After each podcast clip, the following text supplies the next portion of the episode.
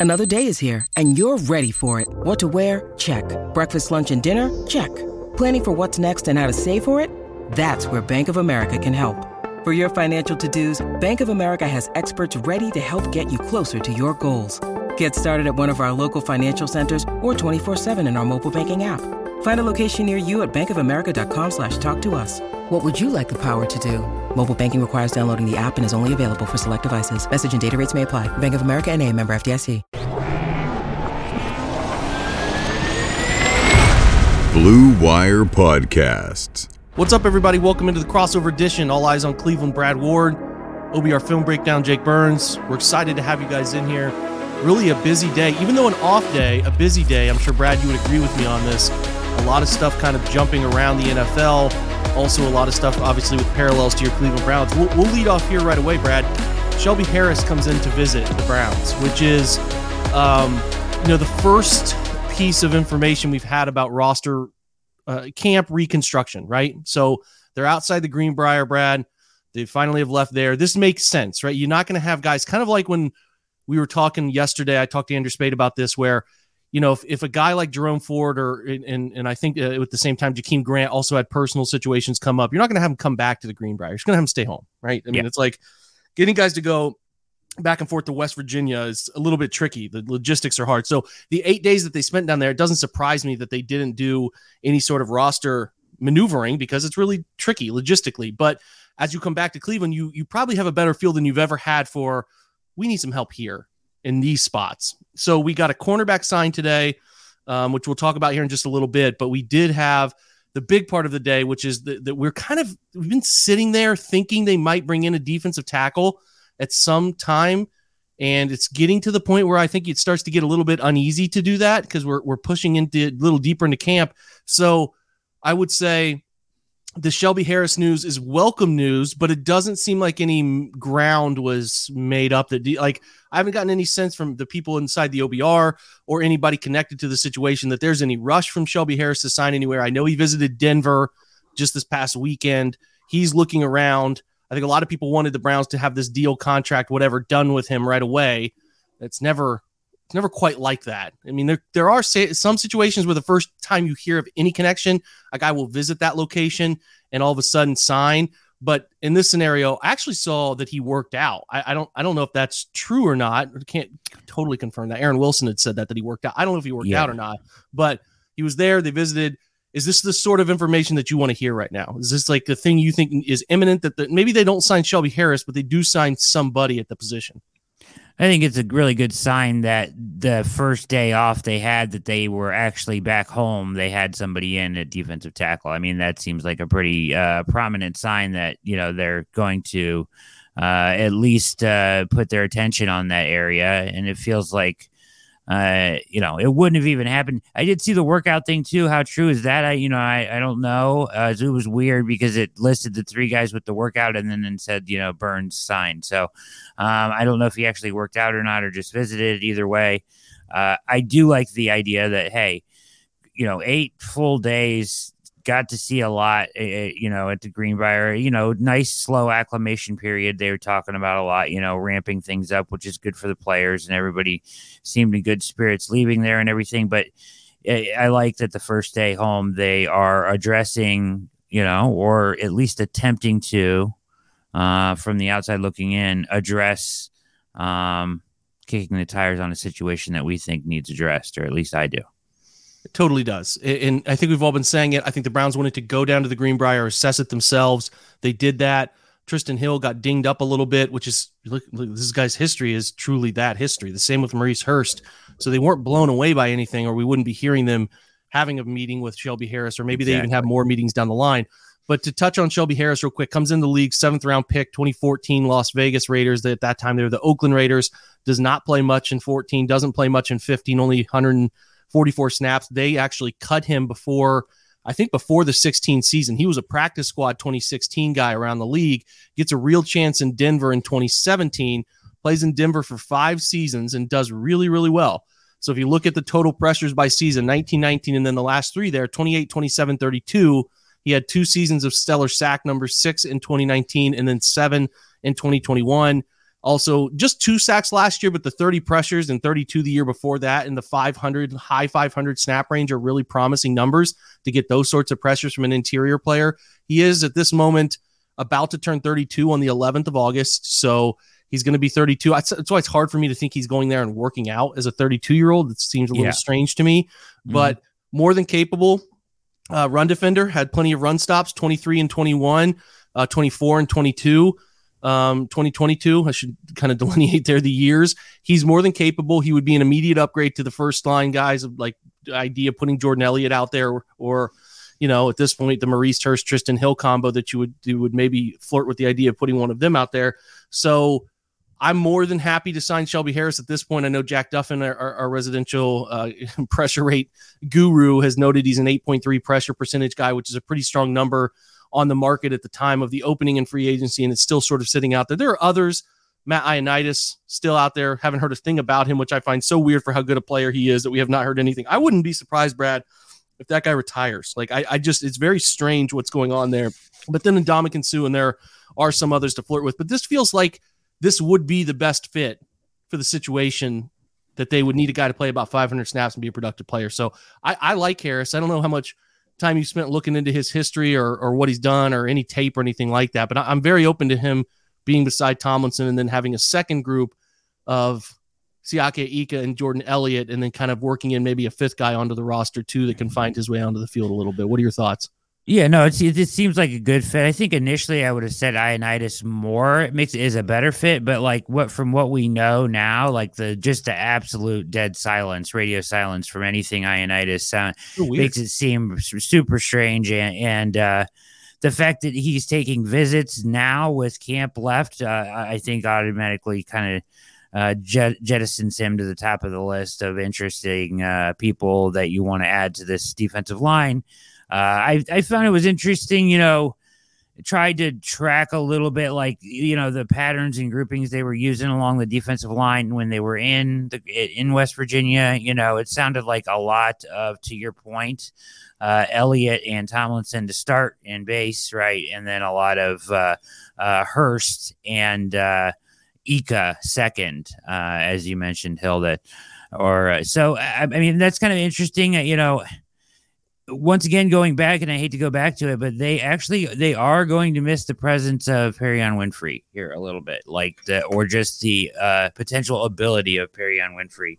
Um, because uh, if he was healthy and in there that would be a totally different uh, kind of body to look at at this point a uh, more athletic uh, personal uh, guy in, that uh can move around on the interior and they don't have that anymore. So this is I think it's a point that they actually probably need to address, whether it's through this way or through cuts, one way or the other. It is. It is one that we've talked about. Even if they would have had Winfrey, that this is a spot that, that we certainly sure. thought they could they could go out and address. So, not surprised to hear it. It is a welcome thing to hear, especially as you consider other teams.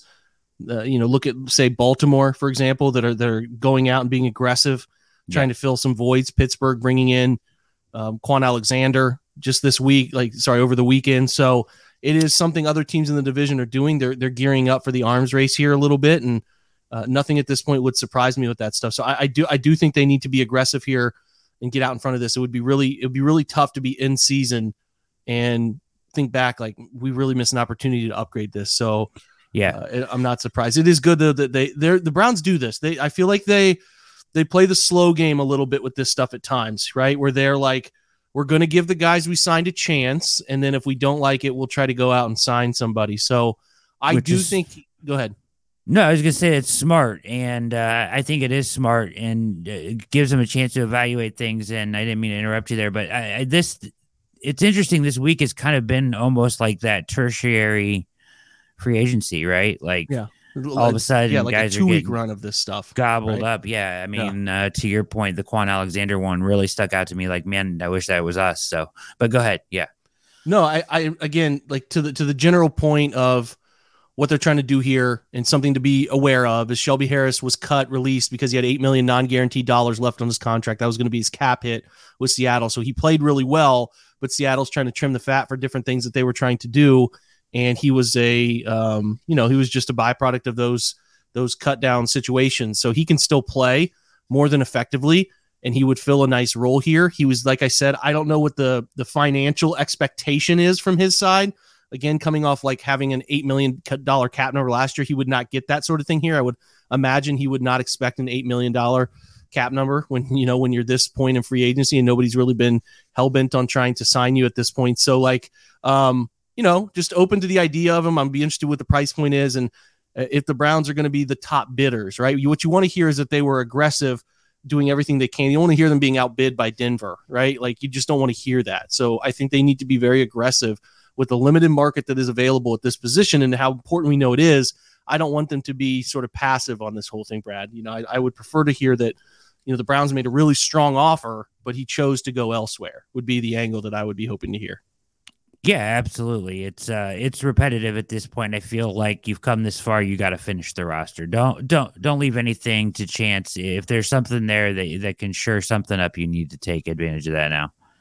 Agreed. Okay, moving on. Um, next thing that came out, which is an annual, I think it's like a decade now. Mike Sando's been doing this. Uh, I don't know if he's done it for the clearly hasn't done for the Athletic the entire time because hasn't been around for uh, that long. But uh, Sando's been putting out his own quarterback tiers, which is they take uh, 50 NFL coaches, executives are granted anonymity, and they take this poll. Um, this year, he said the league. This year, the 50 league insiders who placed 30 veteran quarterbacks into tiers included eight general managers, 10 head coaches, 15 coordinators, 10 executives, four quarterback coaches. That's interesting four quarterback coaches and three involved in coaching analytics. So that who ma- that is who makes up, and it's a really good article. It just kind of goes through different tiers of quarterbacks, and we'll just go through the ones up and up until Deshaun Watson, tier one. So these are your tier one guys. Uh, according to these these uh, votes, the first is Patrick Mahomes. I think tier one should just be Patrick Mahomes. That's just me though. Um, he had a voting average of just like a one, like he was just everybody put him first. But I think that when you do that, that's probably means a guy's in tier all of on his own, Brad. But whatever. Um, Joe Burrow is two. He he goes up a little bit. Uh, Josh Allen is three in this one. Um, uh, Aaron Rodgers four, which is surprising to me, and Justin yeah. Herbert is five to round out the first tier. I don't think I'd have Aaron Rodgers in the first tier anymore. Would you? Uh, no, I wouldn't. So in you know how they define tier one here, right? Uh, mm-hmm. tier one quarterback can carry his team each week. The team wins because of him. He expertly handles pure passing situations. He has no real holes in his game. So if that's the qualifications, okay, sure. I, like I, I agree with you. I think Mahomes is in a tier by himself. I 100% agree with you. I think he's the best quarterback. I don't think that uh, if I if I was doing this, I would just put him one by himself. But I understand that uh, Mahomes, Burrow, Allen, sure, that to me feels like a tier. I don't. I kind of disagree with Herbert as well. I think that Rodgers and Herbert are not. Uh, I don't think Herbert is as, as good enough yet to say that he belongs in the same tier with those top three guys. And okay. Rodgers should not be there. That's my opinion. I'd have Herbert in there, but it's close, right? The, the, the thing that I keep going back to is that they've scored the first three seasons of a quarterback. They've scored more points than any quarterback in history. They've given up more points than any quarterback in history. So, um, just just so a really weird. Him. Yeah, it's just a really weird set of circumstances around him. So I can understand though he hasn't won a playoff game, and a lot of people like I get that. I totally understand.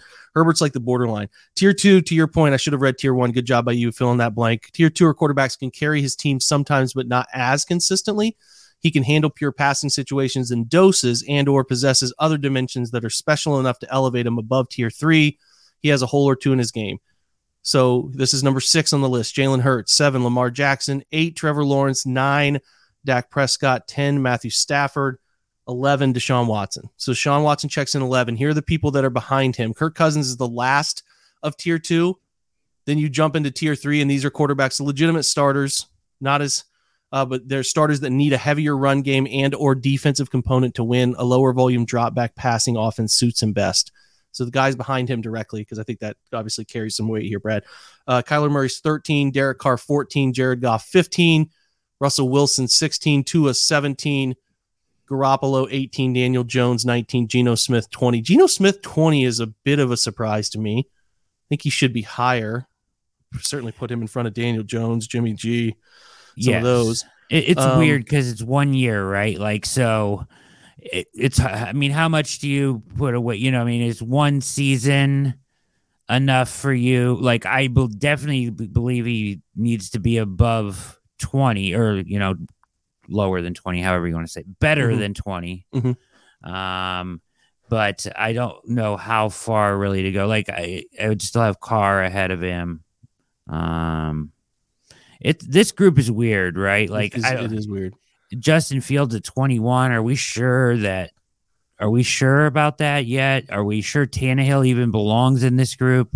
Are we sure Mac Jones belongs in this group? Like I feel like don't- it's I a it's a bunch of guys. Are, you, are we Yeah. sure? That's like a are we sure group.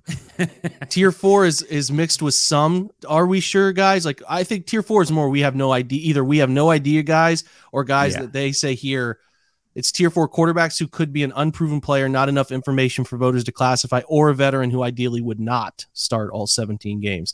So Brock Purdy's 24, Kenny Pickett 25, Jordan Love 26, Baker Mayfield tied for 26, I guess. Yeah, Sam Howell 28, Desmond Ridder 29, Gardner Minshew 30. So I think Baker falls into the category with Gardner Minshew of this guy should not be starting 17 not be games. starting. Yes, The rest of the guys on this list there are not enough information types. So Agreed. that's where Baker sits going into his season. Uh, let's go through some of the things said about Watson. Um, so he, in tiers over time, Watson was in 2018 and 2019 tier two. He got up to tier one Mhm. 20, 21, and 22, and then dip back now into tier two and 23. He had one tier one vote, 31 tier two votes, 17 tier three votes, and even one tier four vote, which is kind of amazing. Only Russell Wilson, Baker Mayfield, Stafford, Derek Carr suffered greater year over year drops than Watson suffered an average tier vote. Here's a direct quote from a defensive coach. I'll tell you what, when we played him, it was bad. It was real shaky. Only Mayfield, Flacco rated lower than Watson last season in EPA per pass attempt among 39 quarterbacks who threw at least 150. Yeah, Here's the quote, Brad, tough stat. defensive coordinator again. Everybody thinks, okay, his rust will wear off after a couple weeks. That guy hadn't played in what, a year and some change? That's a hard thing. He was one of my ones last year. I would put him as a two right now with the probability he'll get to one again. Um, That one's a little quote. bit better of a Yeah. quote to handle. Go ahead. Yeah. last last quote is that position is the hardest position to play in football and taking time away takes some things away from you a personnel director said he has a skill set that could take him back to where he was or close to it but the game hasn't gotten slower he's going to have to show he's able to do some of those things again so it just sounds like a bunch of people who are like we think he could be tier 1 but he had a really ugly 5 games 6 games i mean Yeah. which is which is you know about what it was so i'm not su- Accurate. yeah. I'm surprised by this. I mean, I'm just I'm just glad that it is. You know, I, I would certainly put him above Stafford personally. I think he'd be at 10 for me. I'd say firmly Dak, Trevor Lawrence, Lamar, Jalen Hurts in the in the group could be in front of him. I'd be fine with that. The only one I'd have a little bit of an issue, like I said, is is Stafford. But Yeah, that's that's what I would have a problem. I have a problem with Stafford. It seems like he's always ten on a lot of these lists here lately, or nine or ten. Him and Dak are like right there, and, and I'm okay with Mhm. Dak. I can live with that. But are we sure that Stafford has anything left in his arm? I mean, I, like I, I'm just not sure. well, I'm not Um, either. I don't think uh, anybody is, and that's why their win total is so low projected. Correct. year. Yeah. And I, I, so I don't know why he keeps showing up so high on these lists because it's like, I don't know.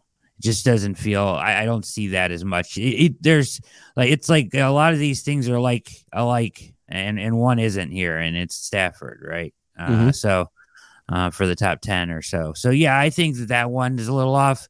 Uh, you know, Cousins is certainly very good and better than the guys I think in the tier below him, so I can live with that. The Watson stuff, it's t- you know some tough stats in there. The quotes are are accurate though, and and and I think that eleven, I don't, I can't, I'm not gonna, I can't slam my fist and scream about eleven. That seems like pretty fair when you're counting his body of work before versus six games after two years off if you were trying to put that into some sort of a uh, mathematic equation, 11 seems right.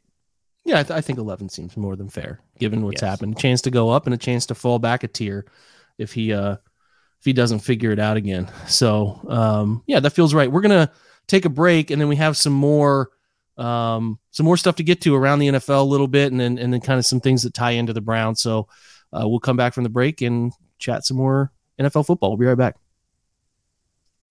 When you need mealtime inspiration, it's worth shopping Kroger, where you'll find over 30,000 mouthwatering choices that excite your inner foodie. And no matter what tasty choice you make, you'll enjoy our everyday low prices, plus extra ways to save, like digital coupons worth over $600 each week. You can also save up to $1 off per gallon at the pump with fuel points. More savings and more inspiring flavors make shopping Kroger worth it every time. Kroger, fresh for everyone. Fuel restrictions apply.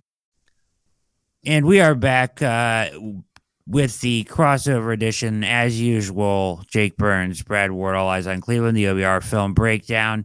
Uh, just got done uh, breaking down Mike Sando's tiers and uh, talking some Shelby Harris. Let's dive into today, Jake. We got a little bit of uh, uh, an interesting little uh, tidbit, I'll call it, uh, Mhm. as the Browns un- unofficially official. How do you want to call it? Un- the unofficial official uh, depth chart here uh, from the Browns, and it uh, looks a little different than in years past. Uh, so, uh, some things maybe to glean from this. And one, they list four wide receivers in their starting group, and uh, you and I, in a quick deep dive, were able to uh, uncover that in the past that had been two tight ends listed as starters for years here Mm-hmm. uh, under the Stefanski regime.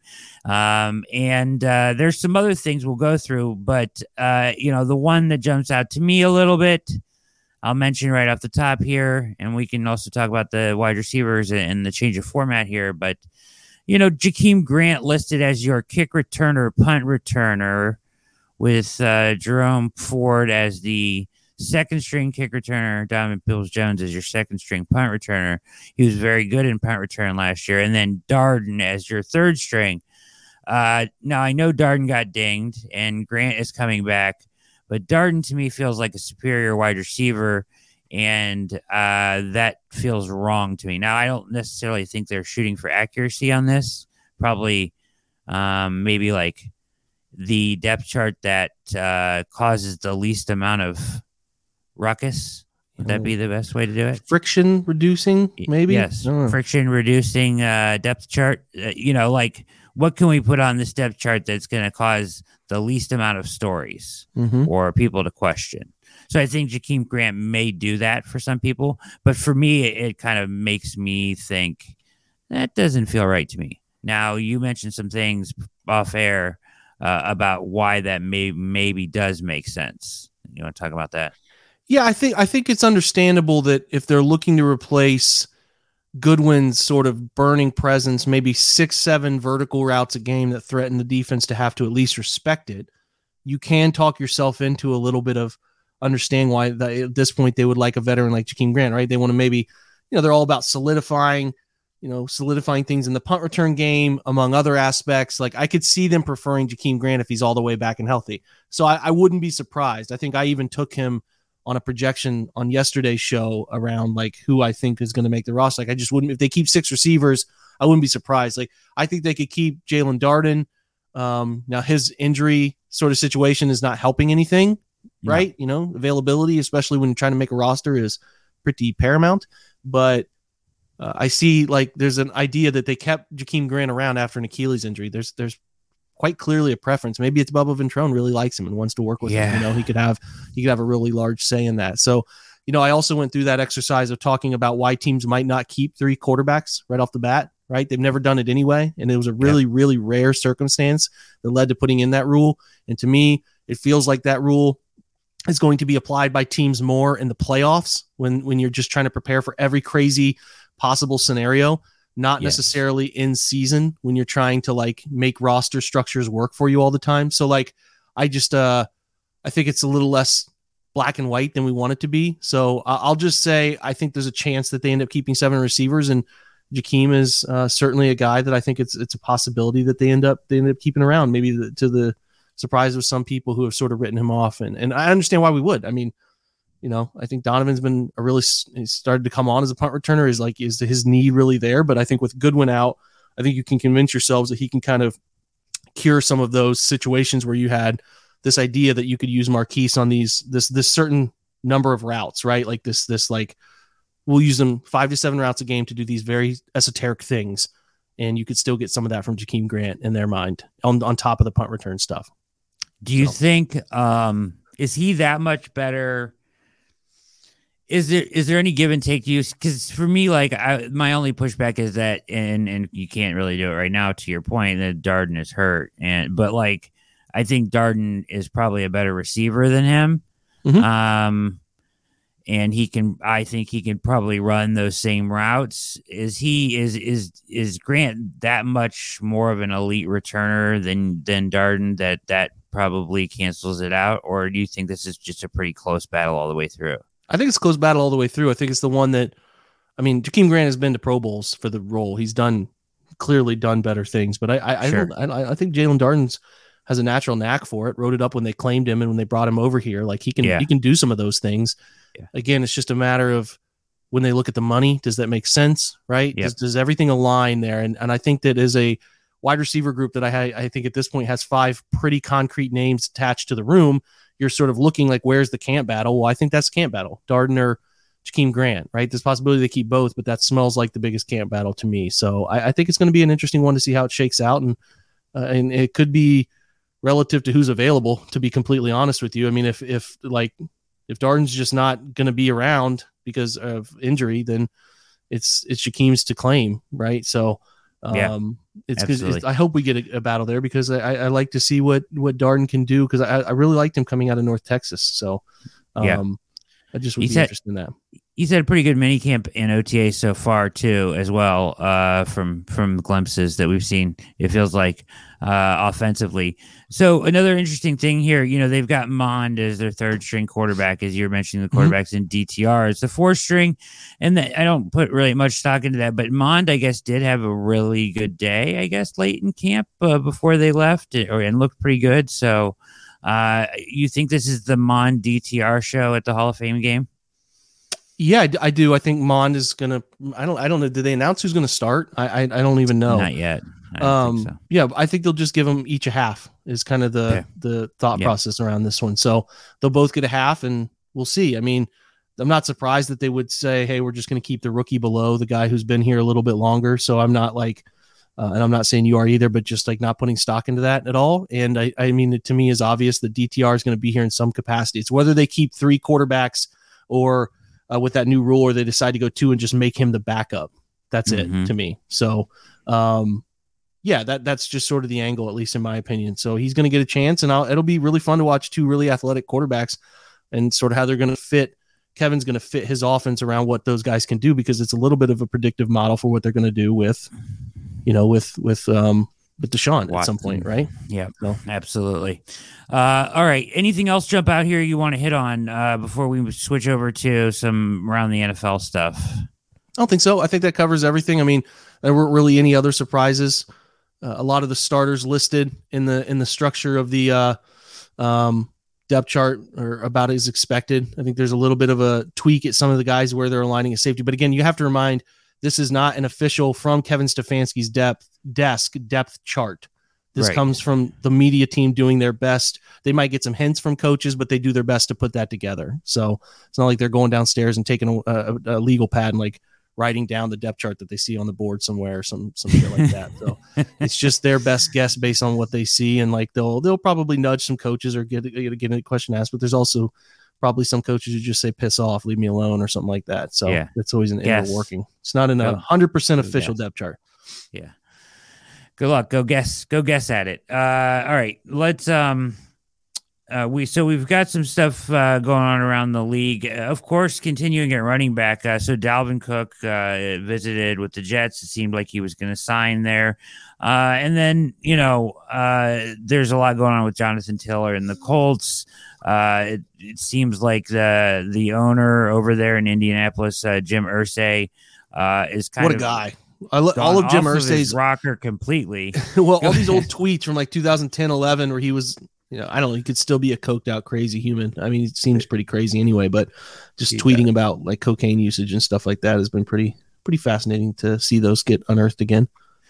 What a guy! Uh, it's true. Uh, yeah. So some some really uh, thrilling quotes about his precious running back Jonathan Taylor that he apparently cares so much about. Uh, and then um, you know Taylor, I feel, is maybe overplaying this, not not playing this well either. Uh, I I think both sides are kind of screwing this up a little bit, Jake. Mm-hmm. Um, on in that one, um, nobody's really winning there. I think it's kind of a screaming match into a wall right now. But uh, you know, and then uh, with the stuff uh, as far as Dalvin Cook goes, do you think he ends up with the Jets?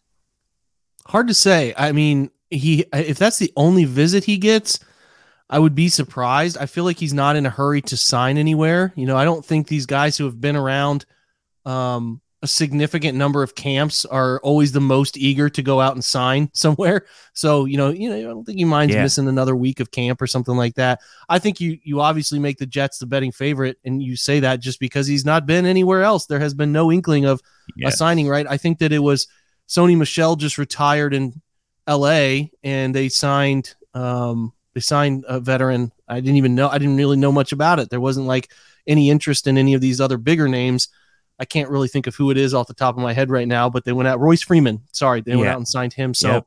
um, the market is still slow, even though we've seen some like we've seen some recent injuries. The the market is still pretty slow for some of the bigger name guys that we've sort of been tracking out there. We still have no smell of Kareem Hunt. We have like this situation in Seattle where both Kenneth Walker and Zach Charbonnet, the rookie, are are dinged up.